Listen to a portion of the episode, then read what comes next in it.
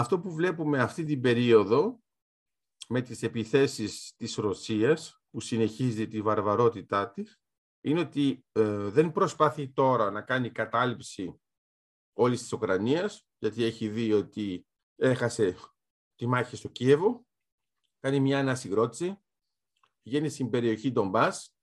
θέλει να κοιτάξει ειδικά Ντονέτσκ και Λουχάνξ όπως το ξέρουμε, γι' αυτό συνεχίζει τις επιθέσεις στη Μαριούπολη, αλλά αυτό που καταλαβαίνουμε τώρα είναι ότι σιγά σιγά ομολογεί ότι θέλει να πιάσει όχι μόνο την ανατολική πλευρά της Ουκρανίας, αλλά και τη νότια, έτσι ώστε να αποκλείσει την Ουκρανία από τη θάλασσα και του Αζόφ και της Μαύρης και καταλαβαίνουμε ότι σιγά σιγά πηγαίνει προς τη Μολδαβία. Ένας τρόπος να το κάνει αυτό θα πρέπει όχι μόνο να ξεπεράσει τα προβλήματα με την Χερσόνησο και Μικολάιβ, θα πρέπει να περάσει και από την Οδυσσό. Αυτό είναι σημαντικό γιατί είναι μια πόλη κλειδί. Και άμα θέλει να κάνει την ένωση, ειδικά με την ε, υπερνηστερία, θα πρέπει να έρθει σε πολύ κοντινή επαφή με τα όρια της Μολδαβίας. Ξέρουμε βέβαια ότι αυτή η περιοχή είναι πάνω στη γραμμή οριοθέτησης, τουλάχιστον σε ένα μέρος μεταξύ Μολδαβίας και Ουκρανίας και ξέρουμε εκεί πέρα ότι υπάρχει και ανθρώπινο δυναμικό, πολύ φιλορωσικό. Τώρα όμως το παρουσιάζει, όπως έκανε στην αρχή με την Ουκρανία, ότι θέλει να απελευθερώσει αυτούς τους Ρώσους που καταπιέζονται και βλέπουμε ότι είναι η ενεργοποίηση από ένα αρχικό σχέδιο που φαινόταν ήδη από τις αναλύσεις του Φλεβάρη, αλλά υπήρχαν και χάρτες ήδη από τον Ιανουάριο ότι θέλει να κάνει αυτή την κίνηση. Φαντάζομαι τώρα επειδή δεν κατάφερε να πάει προς το κέντρο, σου λέει τουλάχιστον να έχω όλη τη ζώνη την θαλάσσια και μετά να μπορώ να ενωθώ με το πλαίσιο της Μολδαβίας που όπως βλέπετε πάλι δεν λέει ότι εγώ θα χτυπήσω και θα κάνω μια βάρβαρη εισβολή στη Μολδαβία, ουσιαστικά θα πάω να απελευθερώσω σε μια μικρή ζώνη τους Ρώσους που υποτίθεται καταπιέζουν. Ξέρουμε ότι αυτό είναι το ίδιο πλαίσιο της προπαγάνδας, άρα δεν μιλάει πια για ναζιστικό καθεστώς, όπως λέει και για την Ουκρανία, αλλά μιλάει πιο πολύ για καταπάτηση. Άρα ε, παρουσιάζεται ουσιαστικά σαν την Τουρκία με την εισβολή στην Κύπρο για την απελευθέρωση των αδελφών της.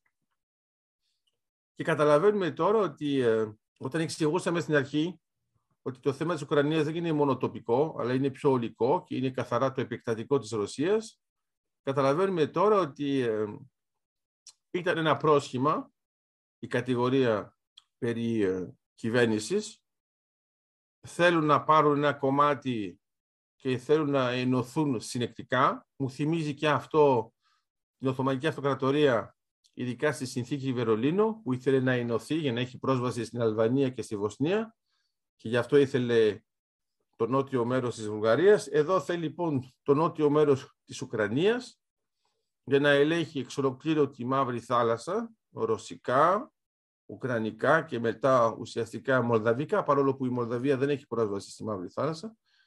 Αλλά αυτό σημαίνει ότι μπορεί να την πάει πολύ κοντά και στη Ρουμανία. Κάνοντας αυτή την κίνηση σε δεύτερη φάση, δεν επιμένει πάρα πολύ πάνω στο θέμα της Φιλανδίας και της Σουηδίας, γιατί βλέπει ότι αυτό δεν πάει καλά εφόσον η Σουηδία και η Φιλανδία έρχονται όλο και πιο κοντά στο ΝΑΤΟ και με τις πρόσφατες δηλώσεις της Φιλανδίας τα πράγματα θα πάνε και πολύ πιο γρήγορα. Ε, μπορεί να έχουμε εξελίξεις ακόμα και ε, στην επόμενη σύνοδο κορυφής, μπορεί να είναι ακόμα και τον Ιούνιο, ειδικά για την Φιλανδία. Και φαντάζομαι ότι και η Σουηδία θα ακολουθήσει το παράδειγμα. Ε, κατά συνέπεια, τουλάχιστον σε αυτά που δηλώνει, σε σχέση βέβαια και με την 9 Μαΐου, και συμφέρει να πει ότι αυτός είναι τελικά ο στόχος της και να μιλάει πιο πολύ για κάτι που το θεωρεί πιο δεδομένο όπως είναι η Μολδαβία, επειδή δεν είναι η Νατοική χώρα και δεν είναι η Ευρωπαϊκή Ένωση,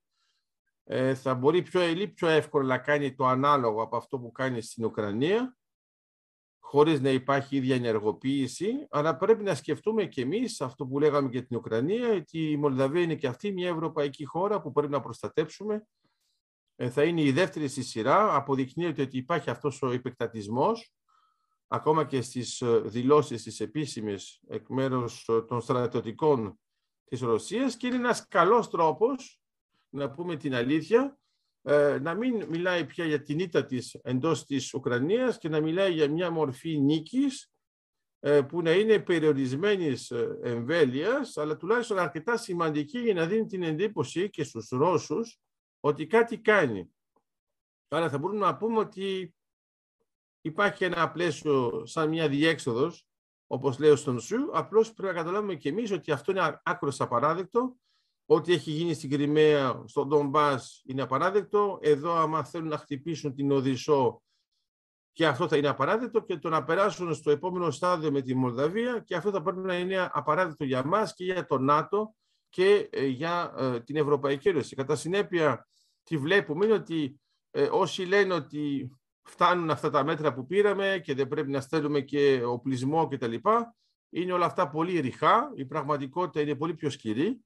Η Ρωσία θέλει απλώς να επεκταθεί κανονικά, τουλάχιστον το Κρεμλίνο, όχι όλοι οι Ρώσοι βέβαια, ε, με ένα ύφος εντελώς ε, ψυχροπολεμικό και βλέπουμε ότι ε, ανακοινώνει από τώρα μια στροφή αυτής της πορείας. Μπορεί αυτό να είναι η δεύτερη φάση, όπως το λένε, μπορεί να γίνει και η τρίτη φάση τη Μολδαβία. Αυτό που έχει σημασία είναι ότι επιβεβαιώνεται η ιδέα ότι πρέπει να προστατέψουμε την Ουκρανία, αλλιώς θα υπάρχει συνέχεια βαρβαρότητας και σε άλλες χώρες.